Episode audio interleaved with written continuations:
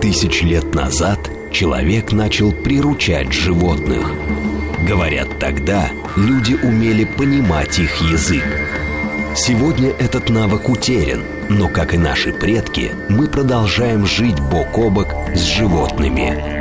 Кто они такие, наши питомцы? Все о собаках, кошках, хомяках и даже лошадях в программе Григория Манева «Зов предков». Программа предназначена для лиц старше 12 лет. Здравствуйте, друзья! Доброе утро, добрый день! А может быть, у кого-то и добрый вечер. С вами Зов предков, Григорий Манев. Мы работаем в прямом эфире, так что ждем ваших сообщений в наш телеграм-канал, смс-сообщения, ну и, если будет угодно, ответим на ваши звонки. Я всегда говорю, что, ну, по большей части, Россия – это страна, ну, применительно к домашним животным, это страна любителей кошек. Вы только себе представьте, что усатых-полосатых домашних в России около 30 миллионов настоящая армия. В основном это, конечно, беспородные коты и кошки. Кстати говоря, у меня тоже один из моих котов абсолютно беспородный. И только совсем небольшая часть, как показывают социологические исследования, несколько процентов, это породные мурзики, и э, вот к ним мы э, еще вернемся, но пока поговорим вообще о кошках, поскольку у меня сегодня в гостях заводчик норвежских лесных кошек, филинолог, замечательный специалист а, Людмила Балденкова. Люда, здравствуйте. Доброе утро. Дорогие друзья, все, что касается кошек, пожалуйста, присылайте ваши сообщения в наш телеграм-канал, смс-сообщения, телефон нашего прямого эфира 495 73 73 94 8, 495 73 73 94 8, вроде все, можно начинать. Люда, ну, во-первых, огромное спасибо, что пришли к нам в студию, а, поскольку все вопросы, связанные с усатыми полосатыми, у наших зрителей, как правило, вызывают большой интерес. Вот я сказал, что э, породистых кошек, их, в общем, ну, совсем-совсем немного, но сейчас тенденция такова, что интерес к чистопородным животным, он растет. Почему? Спасибо за приглашение на программу, мне очень приятно. Интерес, наверное, это обусловлено тем, что э, метисные кошки у нас всегда были беспородные, да, и хочется какой-то экзотики во многих семьях, в том числе и питомниках, живут, как вы правильно заметили, вот у вас, да, живет и породистое животное, и непородистое. И для кошатника, для человека, который любит кошек, на самом деле порода, ну, это просто какая-то привилегия, не более того, да. То есть, причем привязанность к каким-то конкретным породам, то есть она тоже имеет место быть. Замечательно. А вообще, что такое порода? А прежде чем вы будете отвечать на вопрос, дорогие друзья, давайте возобновим нашу э, традицию. Я жду в телеграм-канале фотографии ваших котеек, щеночков, собачек, в общем, ваших домашних животных, всех хомячков будем э, обсуждать эти фотографии. Обязательно пишите, присылайте фотографии просто так. Так вот, по поводу породы. Как так получилось, что вообще взялись породы и для чего они нужны? Ну, порода, мы с вами понимаем, прежде всего, это некий набор породных признаков. Э, прежде всего, это экстерьер. А, естественно, да, одно животное отличается от другого, и, собственно, филинологи долгие годы работают ровно над тем, чтобы, взяв двух кошек разных пород, вы безошибочно могли определить, какое животное какой породе принадлежит. А, породы, э, прежде всего, э, считается, что породы – это Э, при, при, привязаны к географической некой э, имеют географическую привязку. То есть есть породы длинношерстные, соответственно, это обусловлено тем, что они жили когда-то в более холодных каких-то климатах и сейчас продолжают, собственно, жить, да, э, преимущественно. Если мы с вами переедем в, ближе к экватору на юг, то кошки даже метисные, обычно выглядят совершенно иначе, чем те, которые живут в более таких, в средних широтах. Это, как правило, гладкошерстные. Гладкошерстные, да, или совсем короткошерстные кошки. Как правило, тонкие, звонкие, субтильные кошки. А животные, которые живут в более прохладном климате, они, как правило, э, достаточно крепкого телосложения, вне зависимости от шерсти. Ну, как правило, э, обладают богатым подшерстком, в том числе и британские кошки, да, то есть это достаточно набивной мех. Э, это сибирские кошки, такие традиционные, да, это минкуны, те же норвеги из моей любимой группы полудлинношерстных. А восточная группа это вот какие-то такие Восточная Азия, Африка, э, Латинская Америка. То есть это короткошерстные кошки э, с небогатым подшерстком, а зачастую вообще и без него. А, у нас есть первое сообщение, правда, честно говоря, не знаю даже, как к нему отнестись. Здравствуйте, э, Григорий, поздравь, поздравьте меня, я лежу в больнице с инсультом, бог ты мой. Ну, да, поздравлять конечно, здесь особо да. нечем, да. Э, пожалуйста, выздоравливайте, нам приятно, что вы нас слушаете, и, кстати говоря, положительные эмоции при любых заболеваниях, а инсульт, в общем, не исключение, они могут ускорить выздоровление, так что выздоравливайте, очень приятно, и самое главное, э, вам здоровья, и плюс, конечно, чтобы о ваших животных, которые остались у вас дома, Было тоже кто-то, да, заботился, э, выздоравливайте. Так вот, по поводу пород. А что, например, с голыми кошками, это сфинксы. Вот есть канадский сфинкс, э, есть, ну, вообще целая группа сфинксов. Целая группа сфинксов, э, голых кошек, так называемых. То есть это некая мутация, которая никак не связана со здоровьем, то есть это абсолютно здоровые кошки. Выведены они были, э, так сказать, в том числе в разных странах, то есть есть свои группы сфинксов, канадские сфинксы, донские сфинксы. Есть забыли, да? Вот да, я, да, я, я да, помню да, там да. как как как Укра... Ликой есть ли, ликой, ли, ликой, ликой, да. ликой, да, украинский, да, украинский ликой, украинский, да. да, ликой.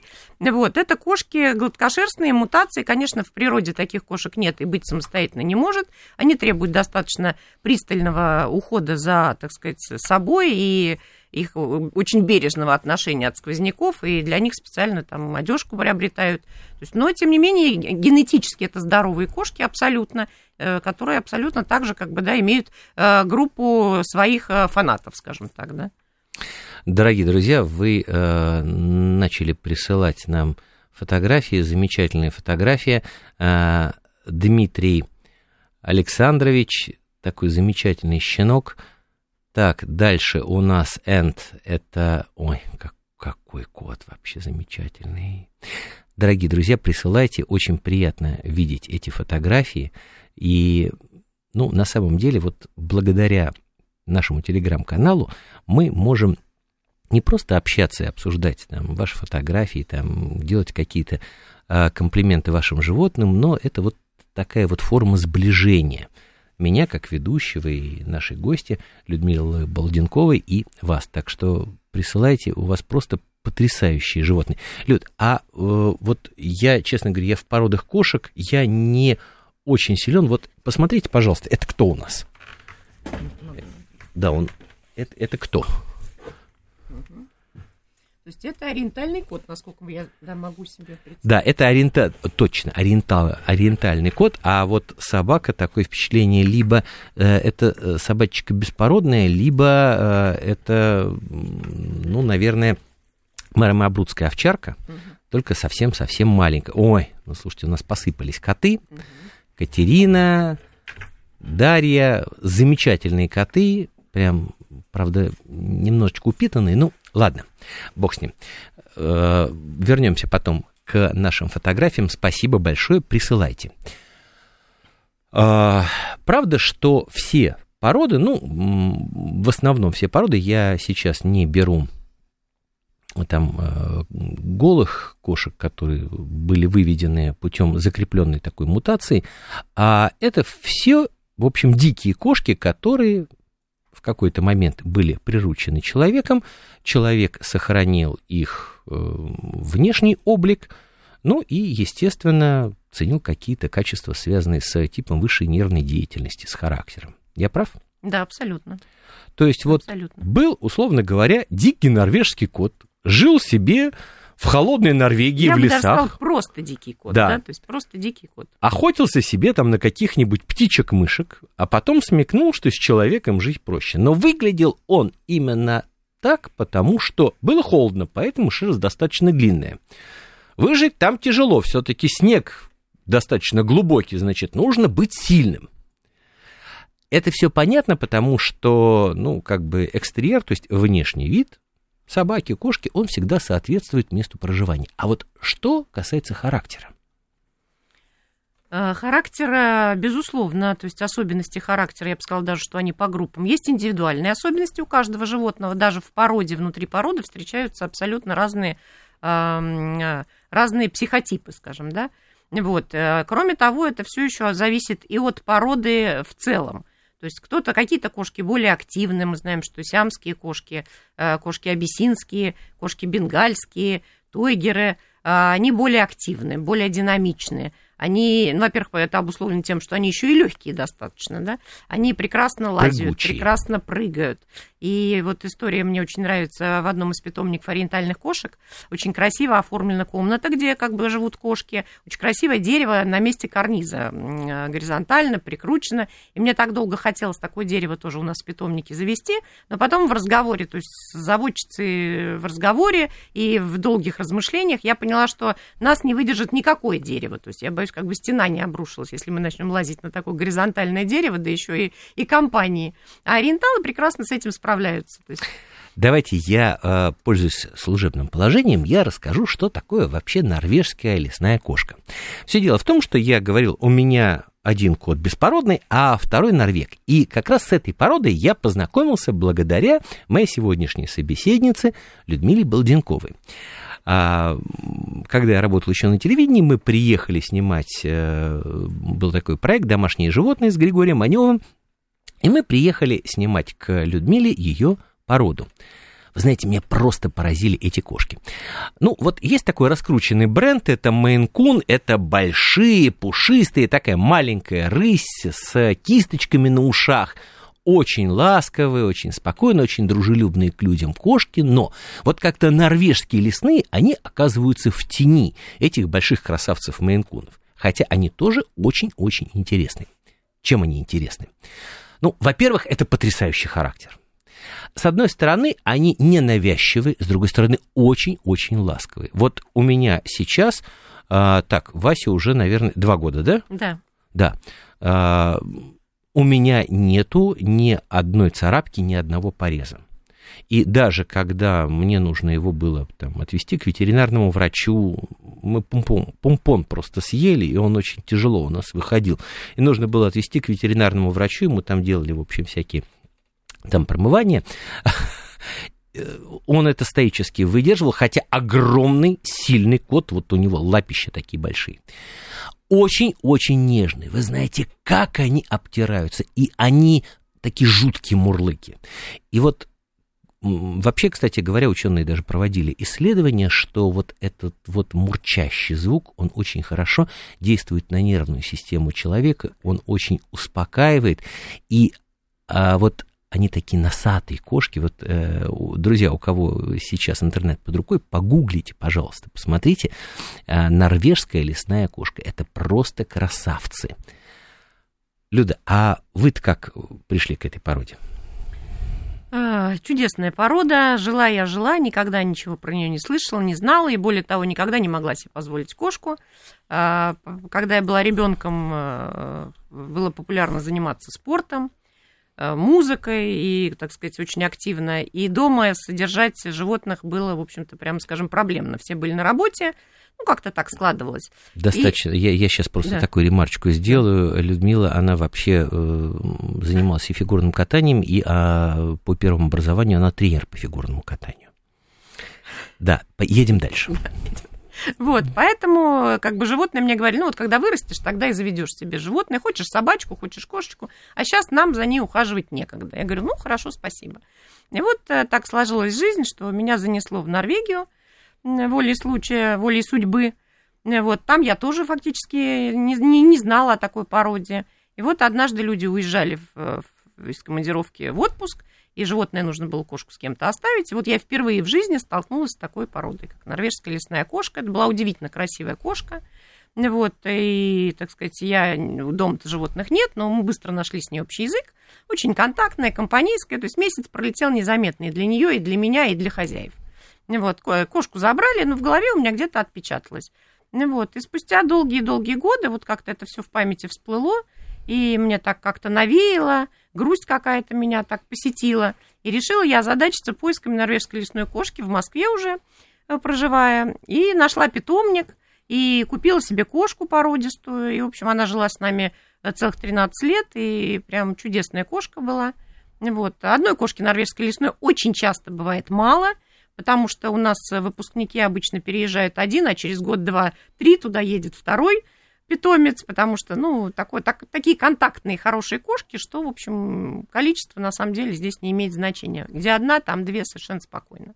Вот, против третьей я обычно возражаю сама, потому что это уже перестает быть, так сказать, да, то есть э, семьей человеческой а становится как бы, да, семьей кошачьей больше. Я прошу прощения, да. у вас-то кошек же ведь больше трех. Да, но здесь как бы вопрос семьи моей, как бы, да, то есть я живу в прайде, я глава этого прайда, и, в общем, совершенно не, не стыдясь и гордясь этим, собственно, я это озвучиваю, вот, и коты, и кошки, все знают, кто у нас самая главная кошка в доме, и кого надо слушать, и от кого вообще все добро. То есть у вас матриархат? Матриархат, да, да, да. И коты, в общем, вынуждены подчиняться, живущие со мной. Вот, поэтому вот э, любовь, собственно, пришла оттуда, и одна кошка была, потом завелась вторая кошка, и вот когда уже вторая появилась, я решила, что, наверное, надо уже подумать о питомнике, потому что такой красотой надо делиться, нужно нести эту красоту людям и, собственно, популяризировать породу, и образовался питомник, и э, начались выставки, начались э, успехи на выставках, э, поэтому начались встречи с какие-то презентации, в Кота-кафе в том числе у нас была презентация – вот, то есть это всегда очень приятно, когда люди какой-то интерес э, проявляют и оказывают, собственно, содействие, да, чтобы заводчик мог донести какую-то интересную информацию до а, обычных совершенно, вот в том числе радиослушателей, обычных людей, которые, ну, как бы живут-живут, и кроме минкунов, действительно, и британских кошек никого больше не знают. У нас, кстати говоря, как раз вот фотография Катерина прислала, мне кажется, что здесь что-то британское есть. Угу. Дарья, у вас просто очаровательный рыжий кот. Это Марсель, и кличка такая хорошая. Uh-huh. А, так, говорили, э, что... А, это вот про, как раз про Марселя. Говорили, что он по родителям бенгал с мейнкуном. Но думается мне, что это обычный дворовый. Слушайте, ну, главное, чтобы кот был хороший, остальное не важно. А... Бенгал с мейнкуном, это, конечно, жестко, хотя бы габариты. То есть, да, антропометрические э, параметры слишком отличаются, конечно, нет. То есть, да, такая, и по да, характеру да, там да, очень да, интересный да, да, такой микс получается. Да, да, да. А, так, дальше у нас, ну вот это, а, так, Таил, вот это как раз маромаабрудская овчарка, это большая белая собака, а, родина, да, родина этой породы, а, восточное а, побережье Италии, есть такое место, Абруццо, и там вот как раз на в предгорьях эти собаки пасут овец.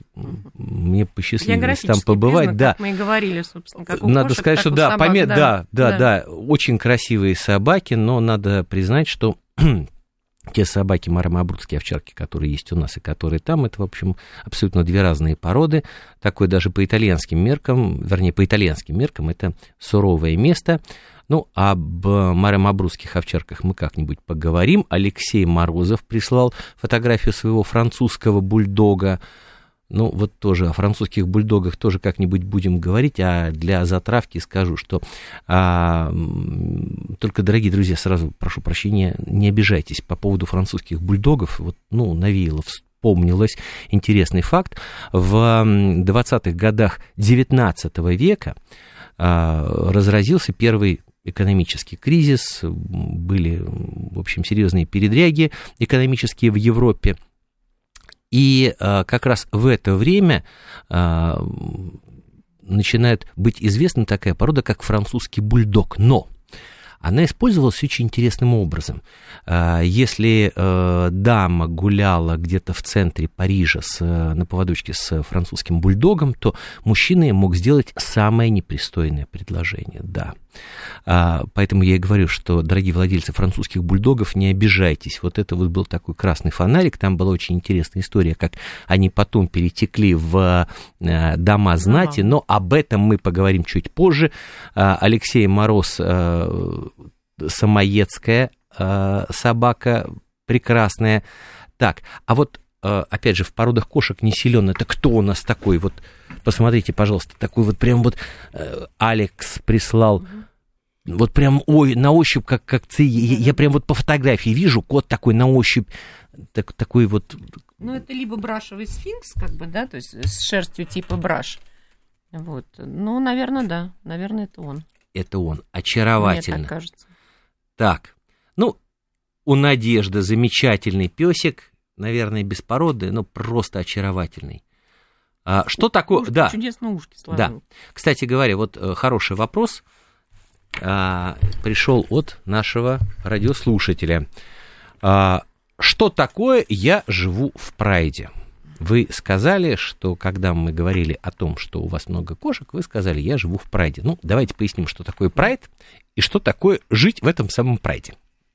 Прайд – это кошачье сообщество, собственно, ровно как и у крупных кошек, то есть в котором есть коты, есть кошки фертильные – есть кастраты, которые уже закончили свою так называемую работу, как мы говорим, филинологи есть такой термин, работать в питомнике. Закончили свою работу. Ну, производители. Да, да, производители, выведены из разведения, но они, тем не менее, остаются жить с нами, потому что, ну, долгие годы э, они приносили нам радость, мы ходили с ними по выставкам, и, собственно, они только начинают жить полнокровной жизнью, поэтому я стараюсь оставить животных у себя, и, собственно, они выходят на заслуженную пенсию. Это в обязательном порядке котята – Зачастую это подростки, которые либо оставлены в питомнике для того, чтобы продолжать какую-то, так сказать, работу, либо котята, которые ждут своих владельцев новых. Ну и, соответственно, это такой многоступенчатый, разновозрастной, то есть такая большая кошачья семья, да, прайд. Я живу в прайде, поскольку я глава питомника, да, хозяйка и глава питомника. Вот. И, собственно... Мне так понравилось, извините, что перебиваю. Э, хозяйка это понятно, но когда говорят глава питомника, я сразу понимаю, что передо мной филинолог.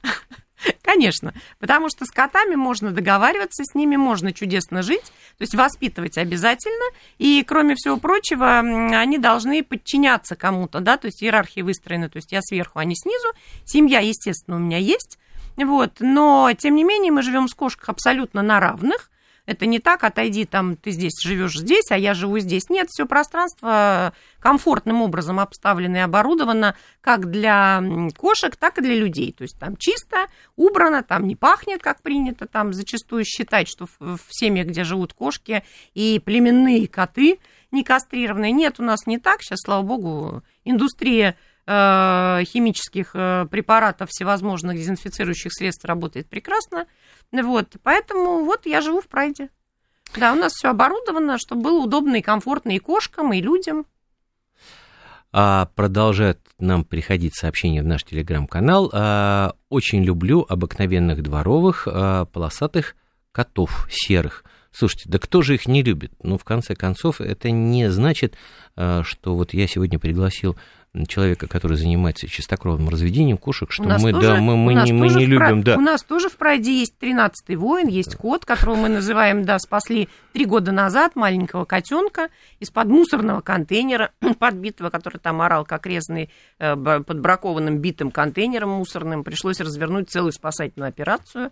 И пригласить, э, пригласить э, службу по вывозу контейнеров, чтобы они приехали, подняли этот контейнер, ждать несколько часов приезда этого. Спасибо, что женщина-оператор очень отзывчивая была и очень хорошо, быстро, оперативно это отреагировала. Вот таким образом э, мы, да, мы ну да, кота. не, не, не оригинальная такая, я думаю, что многие проходили да, через это. Да. Значит, э, да, это британец. Спасибо вам огромное еще за одно сообщение, что у вас была замечательная серия «Планета собак». Да, я был автором и ведущим этого проекта «Планета собак», э, и заключался он в том, что мы ехали на родину той или иной породы собак и показывали людей, страны, народы, нравы этих людей через отношение к братьям нашим меньшим. Ну, а сейчас мы прекращаем на 5 минут мурлыкать, потому что впереди у нас паровоз, то есть новости. Много тысяч лет назад человек начал приручать животных. Говорят, тогда люди умели понимать их язык.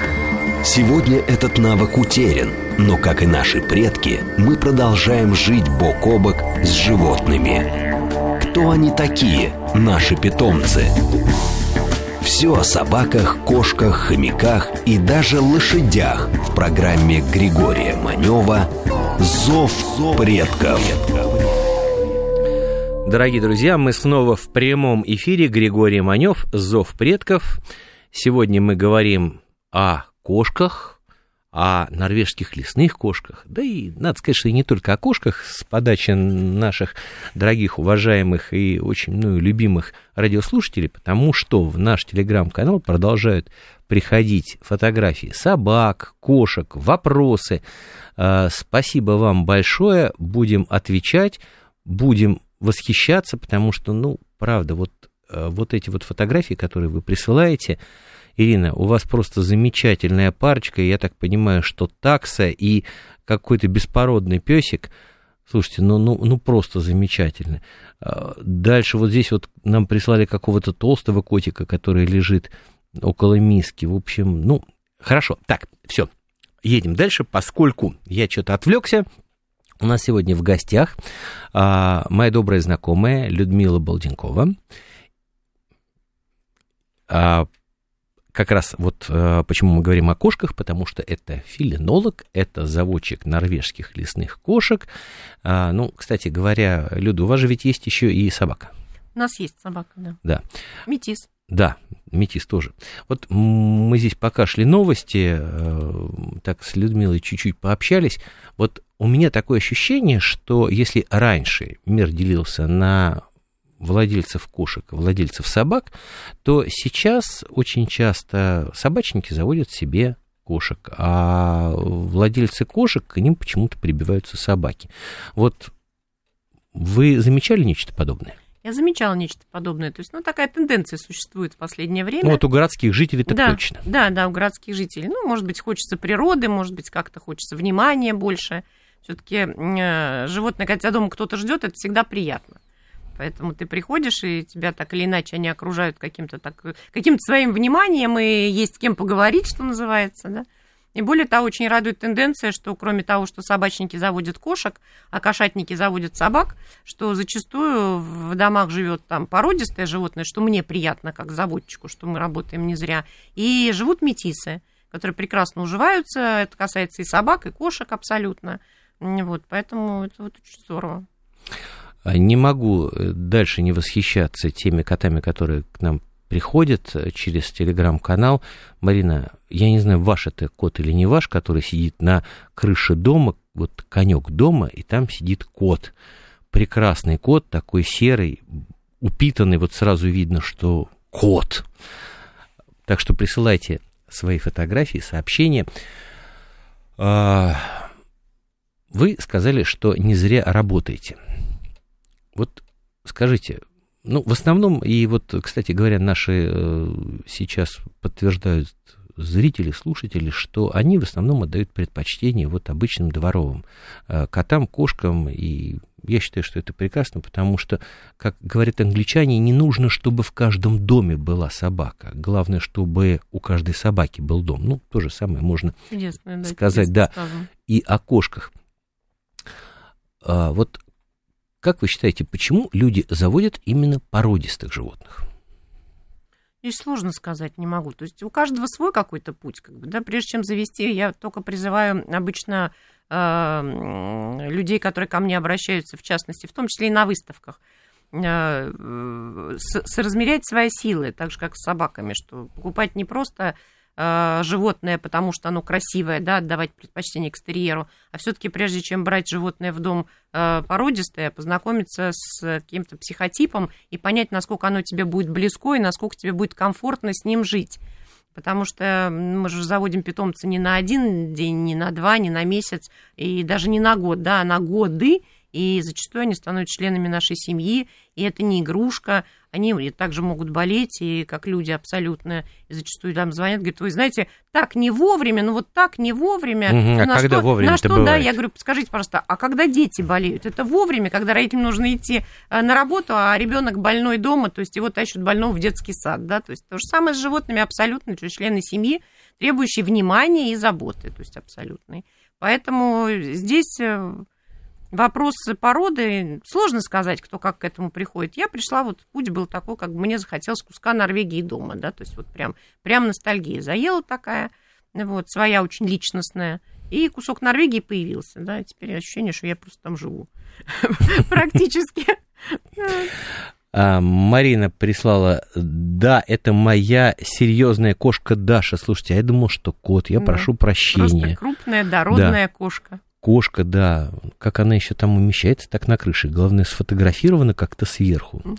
Интересно, фотограф парил, воспарил над крышей, а, Таил прислал, или прислала, уж извините, не знаю, по нику сложно иногда догадаться, аквариум.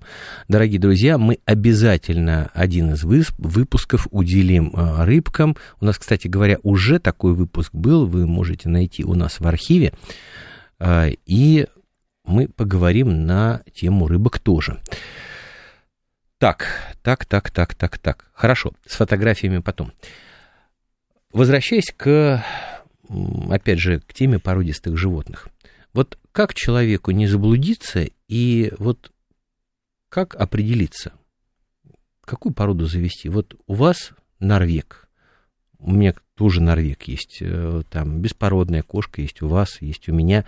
А вот люди, которые только хотят себе завести породистое животное. Потому что сейчас, насколько я помню, около 40 пород. Ну, я думаю, что да. Да. Абсолютно разнообразные. Есть кошки-таксы, манчкины. Это вот такие вот кошки, они растянутые, с коротенькими лапочками. Ну, просто вообще, ну, ну замечательные, ласковые, нежные. Есть горделивые британцы, к которым, я прошу прощения, на кривой козе не подъедешь. Есть э, норвеги и мейнкуны, на которых вот просто приятно смотреть их, гладить. А какое удовольствие прикасаться к сфинксам. Ну вот все кошки хороши. И что делать в этой ситуации?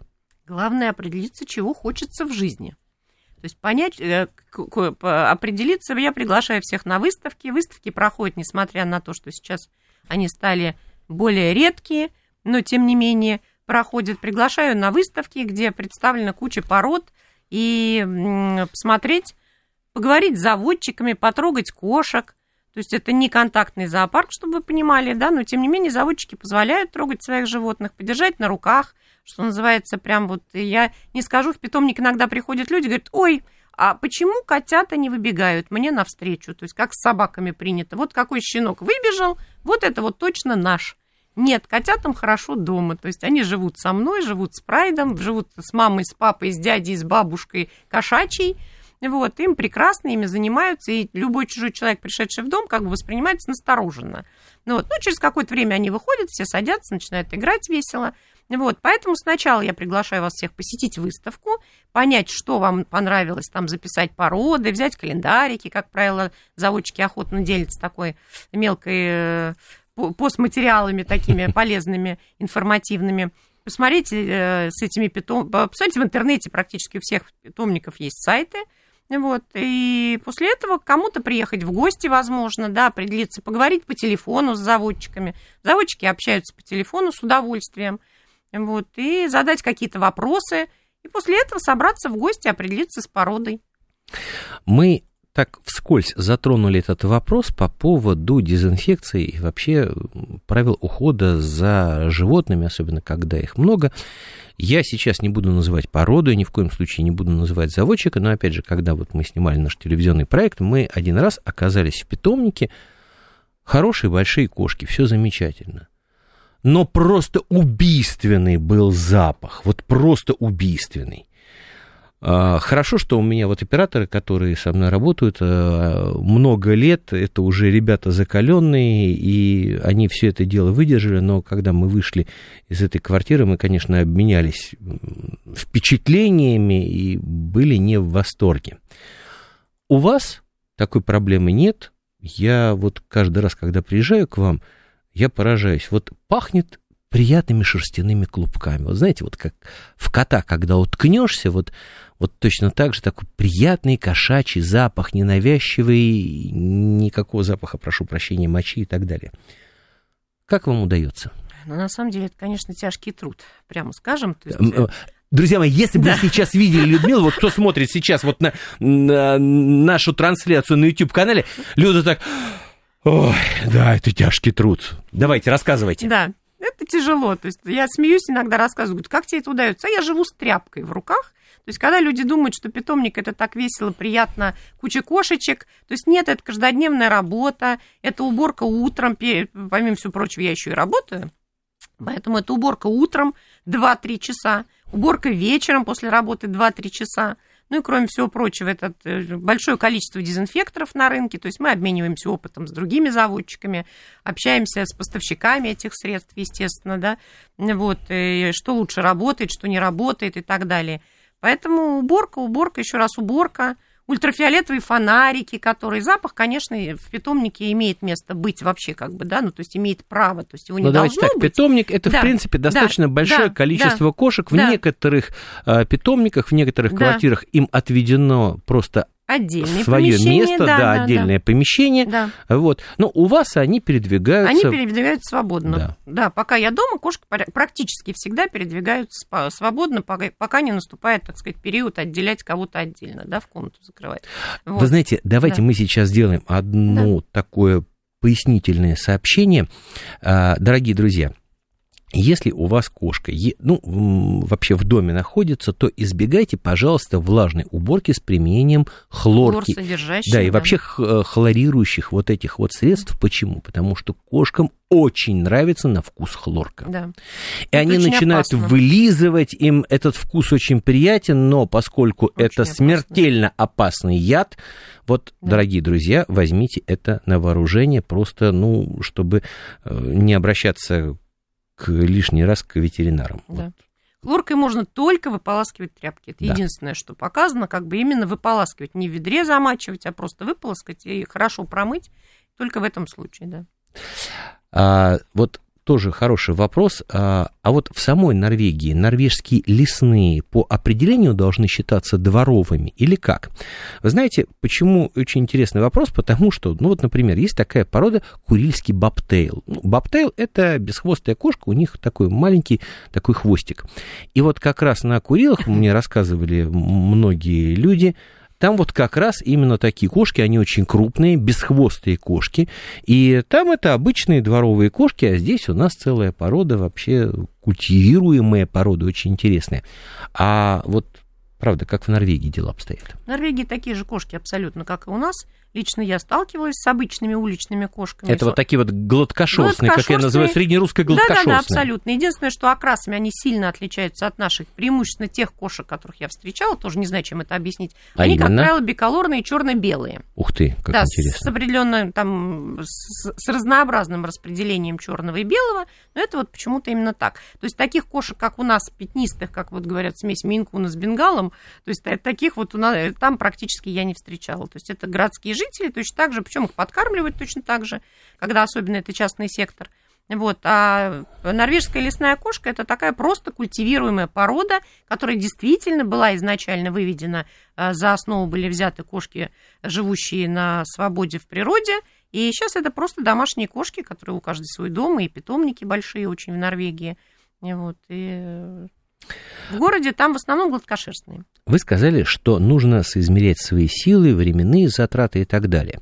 И я сразу вспомнил то, что касается норвежских лесных кошек, что э, у них достаточно плотная, такая обильная шерсть, мягкая, и ее нужно обязательно расчесывать, нужно обязательно ухаживать за шерстяным покровом. Как часто это нужно делать? Ну вот в период линьки, когда начинается, особенно весной, начало лета, жарко, очень сильно кошки линяют. Ну и в принципе кошки свойственно линять э, круглый год, так же, как и людям, да, то есть мы теряем свои волосы круглый год, когда-то сильнее, когда-то э, там обильнее, когда-то меньше, поэтому вычесывать Некоторые их нужно... теряют на совсем.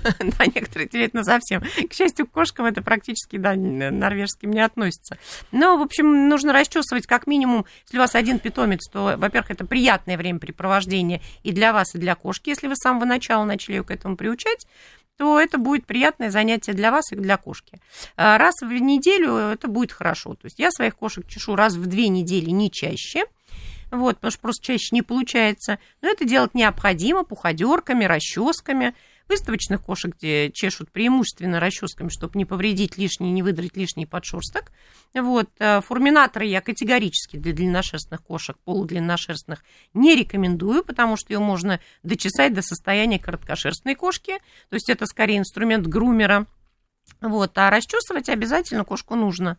Э, перчатки отдельные, как бы, да, сейчас такие перчатки с резиновыми нашлепками, то есть они практически не работают на длинношерстных кошках, поэтому расчески и походерки.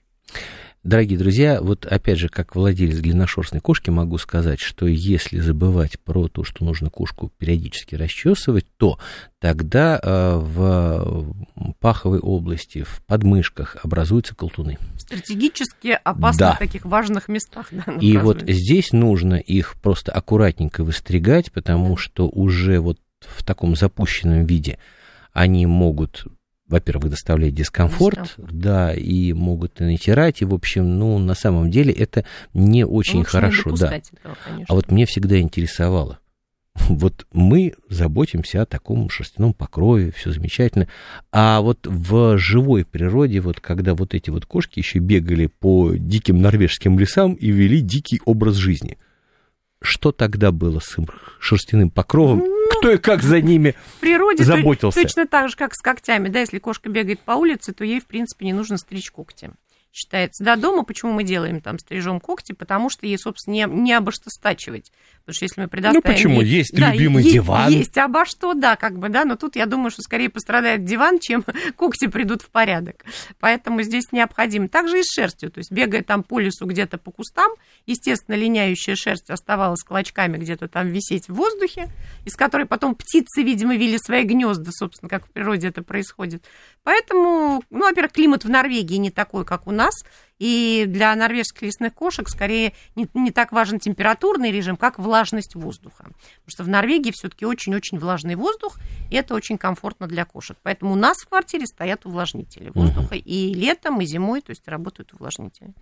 Наш слушатель под ником Да прислал или прислала а, в наш телеграм-канал фотографию своей трехцветной кошки. Господи, ну какая же она красивая. Кстати говоря, вот интересная штука. У нас считается, что трехцветная кошка приносит удачу. А в, э, при этом, если черная кошка вам перебегает дорогу, то любой русский человек сплюнет через левое плечо, некоторые еще и крепкое словцо добавят. В общем, считается, что к беде. А в англоговорящих странах, вот, например, в Австралии, в самой Великобритании, там, если вам перебегает дорогу черная кошка, это наоборот к удаче. Вот так вот. Возвращаясь к теме чистопородных кошек и обычных дворовых. Вот я сейчас, тьфу -тьфу опять же, ну, через левое плечо же ведь нужно сплюнуть, я же русский человек у меня вот мой норвежец еще ни разу так, в общем, серьезно не болел, когда вот наедается всякой гадости, вот, вот любит он там да. помпон или что-то такое, тогда да. А так, бог миловал, не болел пока. При этом есть такое расхожее утверждение, что вот как раз дворовые-то кошки, они мало чем болеют, они вообще такие очень крепкие с точки зрения здоровья, а вот те вот породистые, изнеженные, вот за ними глаз да глаз. Правда или нет? Нет, это заблуждение и какое-то такое непонятное, даже непонятно, откуда корни растут, и искать, в общем, бессмысленно. Э, при грамотном разведении, если вы берете котенка из хорошего питомника, то, в принципе, ну, как бы у котенка должно быть просто хорошее здоровье, потому что кошки проверяются однозначно, мы сдаем анализы э, не, не, не всем по кругу, как там всех за руку взял за хвост и повел ветеринарку, но периодически то одной, то другой, то третьей кошки сдаются анализы, и индивидуально сдается, естественно, как у людей по самочувствию, анализ крови, анализ мочи. Но это по симптоматике, по каким-то, так сказать, беспокойствам. А в целом э, на вирусные инфекционные заболевания сдается перманентно кому-то из прайда анализ, поскольку все живут в прайде, и очевидно, что если у одного проблем нет, то, соответственно, им неоткуда взяться и у другого. С другой стороны, если у одного кого-то появляется, да, то, то там это, дальше это идет цепная головная, реакция. Да, головная боль уже для всего питомника, то есть нужно думать, что делать и так далее, да, тьфу-тьфу. Вот. Но также индивидуальные какие-то особенности, предрасположенности, которые даже заводчик не может видеть и знать, что внутри, э, вот, э, то есть на момент продажи котенка. Но в целом все это решаемо, и как бы в разговорах, в переговорах с заводчиком бывает всякое.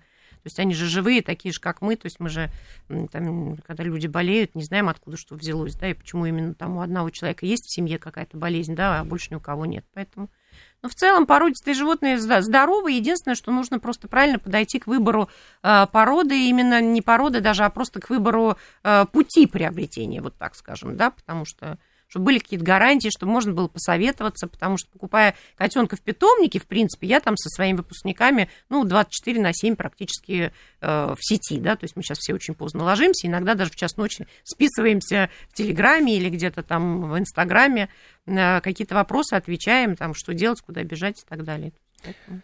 Вы знаете, вот очень многое можно дела. сказать. Да, я как журналист, человек, который работает с языком, всегда подмечаю какие-то очень интересные словечки или речевые обороты с, э, у людей, с которыми я общаюсь. И вот я сейчас услышал такой очень интересный речевой оборот «выпускники». Вот а, почему-то сразу навеяло, ну, естественно, школой и каким-то очень добрым вниманием. Вопрос от Виталия пришел э, на наш телеграм-канал. Андрей, замечательный у вас пес, просто вообще, ну, вижу, что маленький щенок. Кстати говоря, на южно-русскую овчарку, если честно, похож. Замечательная порода, кстати говоря, тоже когда-нибудь поговорим о ней. А, если это не южак, то извините, но вот то, что касается южно-русской овчарки, это порода собак, к образованию этой породы приложила руку аж три императора, и императрица одна тоже, императоров всероссийских, потому что у них безумно интересная история, как предки этих собак вообще э, попадали э, на территорию Малороссии и как вообще образовалась эта порода. Как-нибудь обязательно об этом поговорим. Так вот, вопрос от нашего слушателя Виталия. Вопрос стерилизации или гормоны. Как поступить? Ну, грамотные заводчики, ответственные заводчики, конечно, выступают за стерилизацию, потому что любое вмешательство в гормональный статус животного, оно влечет обязательно какие-то последствия. Это только тронь. Да, это только тронь, тем более медикаменты, и, в общем, это стерилизация совершенно безопасная операция для животного, лишающая его, то единственное, чего она лишает, это вот детородные функции. Вот. И сейчас уважающие себя, опять же, заводчики и питомники, существует практика, котят выпускают из питомников 4-4,5 месяца уже стерилизованными и кастрированными, что снимает, соответственно, часть заботы и проблем с покупателей о том, что нужно в процессе взросления это делать. Поэтому очень удобно, и, в принципе, животные прекрасно живут, и это никак не отражается на качестве их жизни в дальнейшем. И на здоровье уж тем более, я имею в виду, что в негативном, потому что бытует мнение и куча всяких слухов и всевозможных, то есть противников. Ну, противники, милости просим. Вообще правильно дома содержать, конечно, стерилизованных и кастрированных животных, тогда вы будете жить в мире и согласии с собой и с вашими питомцами.